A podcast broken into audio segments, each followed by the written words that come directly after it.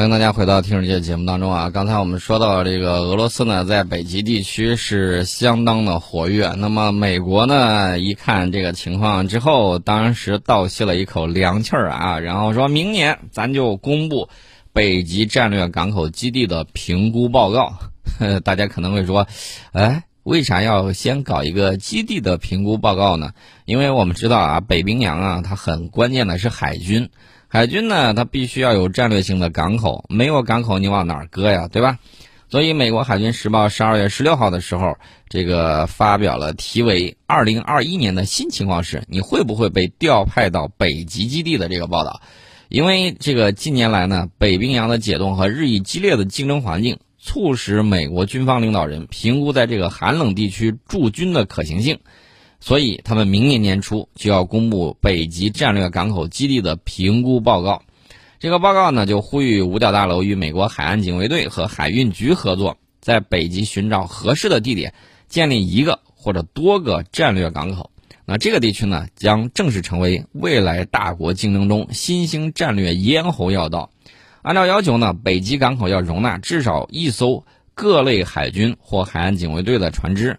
包括这个阿里伯克级的导弹驱逐舰、传奇级的国家安全巡逻舰以及重型极地破冰船。这个北极港口呢，它还能够要求安装设备、储存燃料、部署防御系统，并且通过公路与能够支持军用飞机的这个机场相连。所以大家看到了没有？这个东西也很关键啊！关键点现在在哪儿呢？关键点就是，它从零开始建设，它得考虑到。啊，去找什么地方呢？找一个深水区，你的军舰得能呃得能够停泊。首先要在找的地方呢，就是阿拉斯加西部前海岸找这个深水区，要有足够的吃水深度，必须要有合适的地方去停泊船只。提康德罗加级的导弹巡洋舰或者是阿里伯克级的驱逐舰呢，不能靠近冰面。呃，那其实里头还有一个问题，就是钱的问题，谁出钱啊？谁出钱？哪个部门去买单？这都是一系列要需要解决的问题，所以美国现在它的这个情况呢，大家再看看，看看接下来还会怎么做。接下来我要给大家说的是，其实你看美国这么说，但是呢，它其实在今年，呃，我印象中刚刚到夏季的时候，这个美国呢在这块儿就不停的在进行动作，比如说，他把他的四架 B 五十二 H 战略轰炸机。在这个六月初的时候，执行了飞越北极地区前往欧洲的远程奔袭训练任务啊，用它的这个战略轰炸机，它的这个目标呢，就是对该地的覆盖，强化地区安全啊，是起到这样的这个作用的。它是派了它的这个 B 五十二轰炸机，然后呢，还拉着挪威空军的 F 十六战斗机和 F 三十五隐身战斗机呢，开展这个编队训练。这是当时有这么样一个情况。等到时间到了什么时间呢？到了大概是八月份的时候，我们看到这个美国军方啊，他又搞了一个叫什么美加等四国啊联合军事演习，针对俄军来加强这个机动和作战的这个训练。这也是加拿大一年一度海上演习的这个一部分。啊，加拿大军方在北极地区举行的年度演习的这个代号叫“二零二零纳努克行动”。啊，这个美国海军第二舰队的司令安德鲁·刘易斯中将呢，也说了，他说北极是美国国土防御的新前沿。他说，他们的竞争对手正在稳步扩大在该地区的军事存在，让他们别无选择，只能加强国土防御能力。那么，加拿大这一年度演习啊，始于2007年，不过今年呢，由于这个新冠病毒啊这个流行，今年的这个演习时间呢缩短了。这个从八月四号开始到八月二十四号就结束了演习二十天，然后呢有美国有加拿大有法国有丹麦啊这些国家的这个军队，呃，所以大家可以看啊，这个美国啊一点都没有说我这个停下来脚步，他的这个计划步骤是一步一步逐渐在推进的。你看我刚才给大家讲到了，既有这个考虑港口的建设，又有这个基地的发展。还有这个现阶段，它 B 五十二 H 轰炸机在上方进行这个操盘，那么再往后还有这个多国联合军演，所以说它整个这个套路啊是一环套着一环的。呃，另外呢，我再提一下，美国海军第二舰队呢，其实大家了解的比较少。美国海军第二舰队呢是以弗吉尼亚的诺福克海军基地为大本营的，活动范围主要是以大西洋为中心，包括北极地区。那么，随着北极更多冰川融化，从而打开通往该地区的更多航线，北极地区呢正在成为一个更大的美国的战略担忧。他 担心什么呢？担心俄罗斯在一块儿发展太厉害，担心其他国家，然后呢，在这个地方很容易就到他的这个本土。要知道，地球可是圆的啊，到美国最近的路线不是说你从太平洋绕个大圈子过去，而是怎么飞呢？而是从这个。啊，从白令海上空你过去了之后，很快就能够到达美国的这个领土，呃，所以说呢，大家可以看一下地球仪啊，你从上面看的时候，你会发现哦，原来这个样子的距离会更近一些。那么聊到这儿的时候呢，我们再给大家说一下，美国呢，这个在北极地区呢，肯定是要下血本的，呃，既然要下血本，它在这个方面的部署呢就不会小。那么回到我刚开始给大家提到那个话题。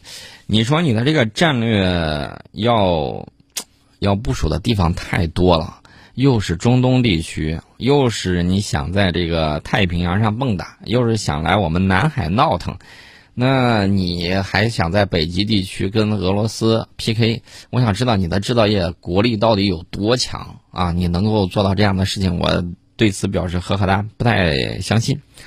另外呢，我们说一下啊，我们现在这个制造业的这个制造业的规模啊，咱只说规模，规模相当于什么呢？美日德啊，再加一个吧，后续还可以再加一个韩国啊，加上它总和差不多就是我们现在制造业的规模的这个情况。那至于说这个美国啊，它在北极地区进行军演，不光是拉着其他几个盟友，他还拉了另外一个，就是英国啊，这是他的传统盟友。拉英国嘛呢，我们也很好理解。之前我曾经给大家讲过，我说这个英国呀，现在它在不断的更新它的这个什么呢？单兵防寒系统。它这个单兵防寒系统呢，仿照美军的这个 L 一到 L 七这个七层啊分层的这个理论，然后去打造。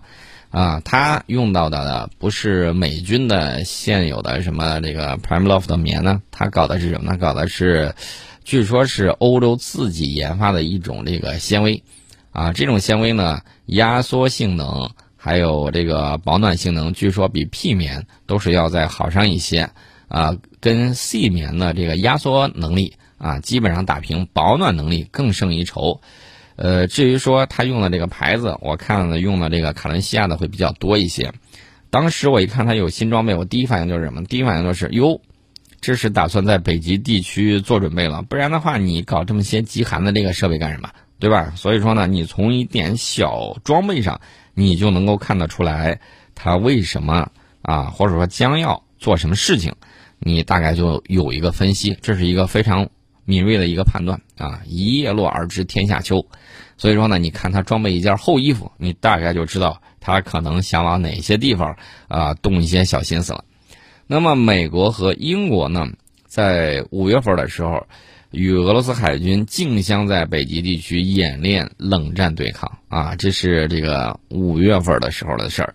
那会儿大家也知道啊，我曾经给大家说过，英国的那个潜艇啊，呃，我估计沿岸的声呐里面都听见他的咳嗽声了。这是当时英国的这个潜艇，那么俄罗斯的这个核潜艇呢，也是他们与之相对抗的这个关键力量所在。那么巴伦支海这个地方呢，我要给大家说一下。这个地方啊，不是一个宜人的地方。你听到的是海，但是这个地方的暴风雪在那儿时有发生，而且呢，覆盖大地，一次就是好几个小时。这个汹涌浪花扑面而来呢，没有打到脸上就会冻成冰。所以说呢，从上个世纪八十年代中期开始，美国军舰就不再涉足这片大海，这一点都不奇怪啊，地方比较糟糕。近期呢，美国军舰是重返了巴伦支海，这也是北约海军稳稳步向北推进计划的一部分。二零一八年的时候，北约在这个挪威举行冷战结束之后规模最大的演习——三叉戟节点演习。当时的，瑞典、芬兰都参加了演习，那也是美国三十年来首次派遣航母进入北极圈。在那之后呢，西方国家的军舰就频繁造访北极圈。今年五月一号的时候，美国海军的两艘驱逐舰、一艘核潜艇、一艘补给舰，还有一架远程海上巡逻机，组成水面作战大队，加上英国海军一艘护卫舰，在挪威海呢演练反潜技能。这个演练呢，当然是针对俄罗斯的这个核潜艇的啊。这个但是呢，到了这个五月四号之后，其中呢有几艘军舰与另外一艘驱逐舰会合，继续向北驶入巴伦支海。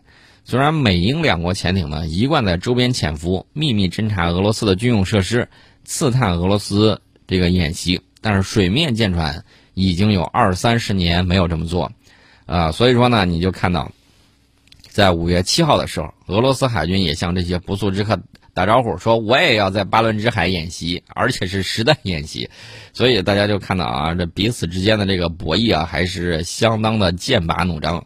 紧张的空气呢是一触即发啊！巴伦支海这个地方呢，特地点呢特还有这个地形地貌啊是非常非常，呃不一样的。这个俄罗斯装备核潜艇的这个弹道导弹潜艇一直就在这个地区巡逻。俄罗斯现在主要靠攻击型核潜艇来保卫位于巴伦支海与这个鄂霍次克海的这个堡垒区。但是北约部分海军将领担心，一旦发生冲突，其中一些潜艇呢对北约造成广泛的威胁。俄罗斯海军另外一支力量就是俄罗斯深海研究总局，可能还会破坏大西洋海底纵横交错的电缆啊！这种挑战呢很熟悉。冷战时期，北约国家曾长期谋求在格陵兰岛、冰岛和英国围城的这个水道及格冰英缺口设立岗哨，把苏联舰队呢锁在北极圈。这是他们的这个。演习啊，包括一些东西，大家如果单独看的时候，你可能觉得就是一个冲突。如果把这一年之内的这些啊，在北极地区的这个演习，你把它串成一串来看的时候，你就会发现，哦，这个东西原来是有计划、有步骤，一环紧扣一环来进行的啊，绝不是说临时起意，他突然就想起来这么个回事儿，不是这个样子的。关于他们的这个北极地区的这个情况呢，我们先给大家聊到这儿，我们先进一下广告。欢迎大家回到《听世界》节目当中。刚才呢，我们一直在跟大家聊，大家也听到了美俄双方的这个北极战略。另外呢，大家也看到了啊，美国频繁的在使用什么呢？战略轰炸机。俄罗斯它也用啊，美国它也用。那么在美在这个战略轰炸机的这个使用巡航方式方面。我认为俄罗斯的经验比咱们要丰富，美国的经验比咱们也要丰富，所以说呢，这俩就是咱们的好老师，该学就应该认真的学。而且呢，大家也看到了，俄罗斯最近啊高调的宣布说，它下一代隐身战斗机啊隐身轰炸机的这个发动机已经造出来了，那接下来可能就会比较顺利了。我们呢也在期待啊，The Next 啊，就是中航工业集团公司它写的。啊，the next 就是下一个，下一个是什么呢？他用了一个这个图啊，一个布罩住了一个类似于 B 二隐身机的一个轰炸机，大家都非常期待我们的隐身战略轰炸机。但是宋老师一直觉得，有了这个空天战斗机，你还要这个啊，还要这个东西干什么？能够一个小时打遍全球，再要轰炸机也有轰炸机的作用吧？只能说现阶段还是有一定的用处的，因为这个后面呢既有。战略意义也有很强的这种现实作用，为什么呢？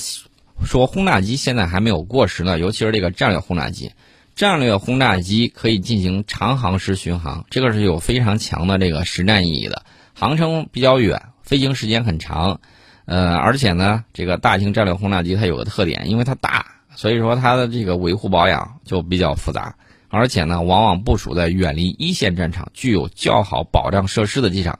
而且基地呢比较安全，对方攻击的时候呢比较困难。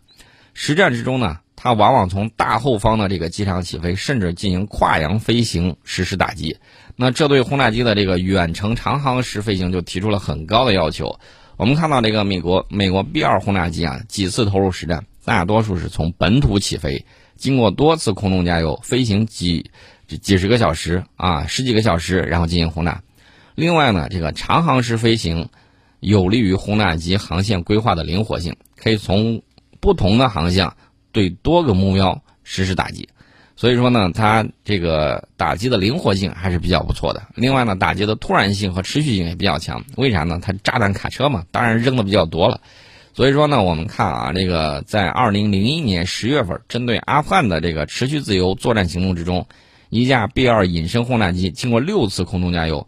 飞行了四十四小时二十分钟，飞行了三点五万公里，啊，这个还是很给力的。这个轰炸的这个长航时啊，对这个飞行装备还有飞行人员要求都很高。今年九月十九号的时候，我们看那个俄罗斯空天军远程航空兵司令谢尔盖科贝拉什中将呢，就宣布，俄罗斯远程航空兵的两架图幺六零战略轰炸机用时二十五个小时，飞行两万多公里，期间呢进行了三次空中加油，刷新了轰炸机最远航程和不间断飞行的世界纪录。所以大家想一想啊，二十五个小时，超过了一整天，一直就在天上飞没落地儿。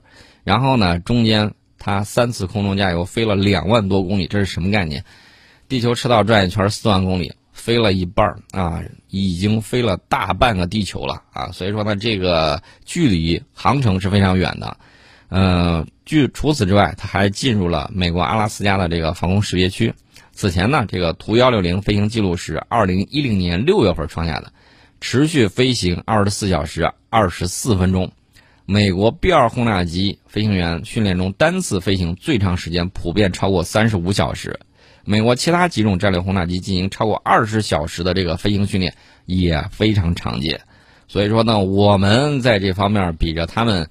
我们是需要迎头赶上的啊，这个很关键啊。这个一方面对你飞机要求很高，另外一方面对你飞行员要求也很高。呃，美国飞行员曾经表示，任何不超过二十四小时的飞行都算不了什么啊。之前我曾经给大家讲过一个笑话，叫 B B 五十二轰炸机啊，在空中飞的时候，有一架这个 F 十六呢上下翻飞，呃，然后呢，这个通过公共频道，这 F 十六就对这个 B 五十二说了，说你看你开这个老爷机，你有我灵活吗？呃，我能做到的事情你做不到，然后这个 B 五十二的这个飞行员就跟他说，我能做到的事情你也做不到。呃，F 十六战斗机的飞行员不相信，说那你说吧，你什么是你能做到我做不到的？说话间，然后呢，B 五十二关了两台发动机，啊，当时 F 十六这个战斗机飞行员就傻眼了，他总共就一台发动机，他哪敢关呢？关了之后就直接玩秤砣夫了。但 B 五十二这个发动机多着呢，啊，所以说关俩。不是个事儿，正因为它带的这个发动机比较多，所以说呢，它才能够进行这种远程的这种飞行。当然了，也是油老虎啊啊，相当的喝油。这是我们给大家提到的这个轰炸机。这个轰炸机啊，这个俄美两国运用起来都相当的得心应手。啊，这个将来呢，我们也要能够赶上。为啥呢？因为在现实的角度来看。大国之间互相用这个远程战略轰炸机的可能性比较小，但是呢，在常规战争之中，这种大型轰炸机是相当的有作用。只要你取得了制空权，或者是你连制空权都没有获取，它只要凭借它的这个长航程，它甚至可以在战区之外发射什么呢？发射这个区域之外就可以发射武器装备。直接去打到你，而你的防空武器够不着它啊！所以说呢，这个这种炸弹卡车还是非常给力的。大型轰炸机呢还可以进行反潜啊，这个打航母也是 OK 的。他们可以携带大型的反舰导弹对航母编队进行齐射，以饱和攻击的方式来打击对方的这个航母战斗群。之前我们在给大家讲那个长剑十的时候也聊过啊，讲到这个鹰击系列，我们也给大家说过。你这个轰六啊，战斗机呃，轰六轰炸机，你只要带上这个东西出去了之后，当然会让对方的这个航空母舰呢望而却步。那玩意儿射程两千公里，那个或者是一千公里的这种，搁谁谁都得吓得慌啊。本身轰炸机就能飞前出的比较远，所以说呢，大家可以看啊，这个这种平台还是很关键的。哎呀，有的时候呢，网上段子比较多，咱也就不多说它了。那么我们要注意。这个轰炸机除了这些作用之外，它进行临空轰炸啊，你觉得这个手段很落后，但是这个临空轰炸还有一个好处就是它可以飞得比较高啊，飞得比较高的时候，呃，一般情况下它对你这个防空系统来说，你的防空系呃反就是反导系统啊，这个很难说是去打到它。我指的是地空导弹啊，很难去打到这些东西，所以说呢，这个里面呢。作用很多，尤其是隐形轰炸机。美国的这个 B 二隐形轰炸机参加实战，主要是以以临空轰呃临空轰炸为主。那么俄罗斯轰炸机呢，近年在叙利亚等地的运用，也是以临空投放炸弹为主。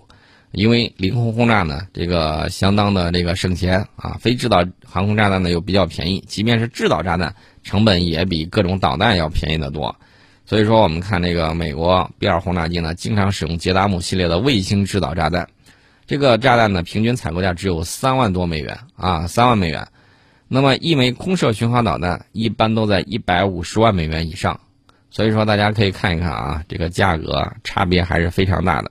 射程相当的地对地导弹价格会更贵啊！你想一想，漫天飞的都是超级跑车是什么概念？即便像美国这么财大气粗的。他也得考虑考虑，到底该怎么样去合理的运用，因为打仗啊，也就是打钱，这个钱怎么用还是很重要的。今天呢，我们先给大家聊到这儿。